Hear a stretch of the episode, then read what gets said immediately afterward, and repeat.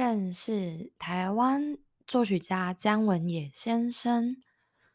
姜文也先生生于一九一零年，逝于一九八三年。那他出生在那个日治时期台北的三芝那个地方，那是第一位享誉国际乐坛的东方作曲家，他的作品蕴含着浓厚的乡台湾乡土的这种情怀。好，那姜文也先生呢，他出生是在大稻埕啦。好，然后在中学的时候就到日本去留学了，不过他的创作一直都还是包含着对于台湾这片土地的故乡的怀念，作品有浓浓的民族风格，然后也常常在音乐大赛中得奖啊，像是他的作品《白鹭的幻想》还有台湾民歌《白首》等等都是很具代表的作品。接下来认识一下台湾舞曲这首乐曲。台湾舞曲是一一首单乐章的作品，创作于一九三四年。那姜文也刚开始写这首曲子，其实是先写了钢琴版，后来再用这个钢琴版编写出管弦乐版。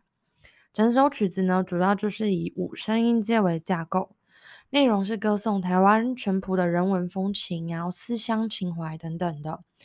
这首台湾舞曲呢，在一九三六年的柏林奥林匹克艺文竞赛中拿到了二等奖哦。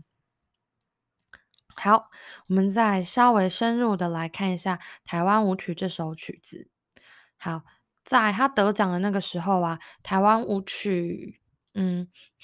刚刚有说他得到了那个奥林匹克艺文奖二等奖，那以前在这嗯比较之前的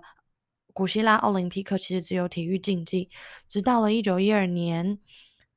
嗯、呃，在瑞典斯德哥尔摩那一届办的奥林匹克才开始加入了那个艺术竞技，包含了绘画、诗歌、雕刻、作曲、建筑等等的。然后到台湾舞曲得奖那一年，一九三六年，其实已经是第七届了。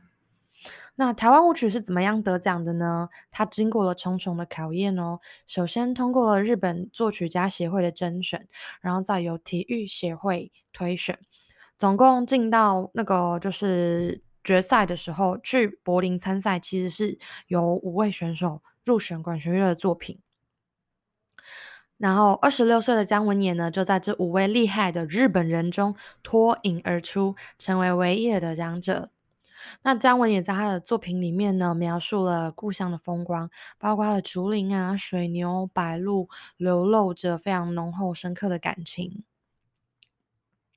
可是，可是啊，虽然他创作的动机是来自于家乡故乡的这种美景，但他其实写的这个音乐本质上是受到欧洲的印象派影响，那所以他就融合了呃西方的声声音色彩，再加上自己东方的这种人文关怀，然后然后凭着他对于台湾啊台北的印象来写作。那你要想象哦，在那个时候一九三四年，那个是什么时代啊，古伦美雅正在发行着纯纯小姐所演唱的《望春风》等等的曲子诶。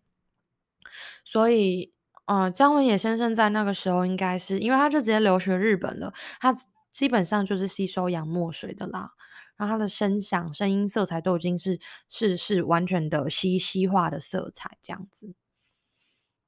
那可是还是有融入自己协议里东方的这种元素嘛，它是用这个原住民的节奏元素来当做骨干的。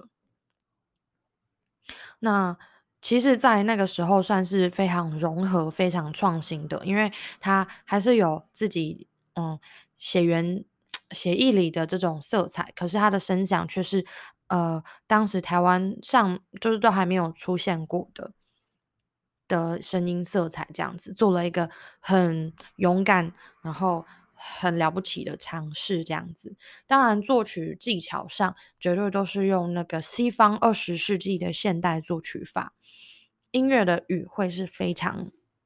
呃、很有技术性，然后也是很西化的。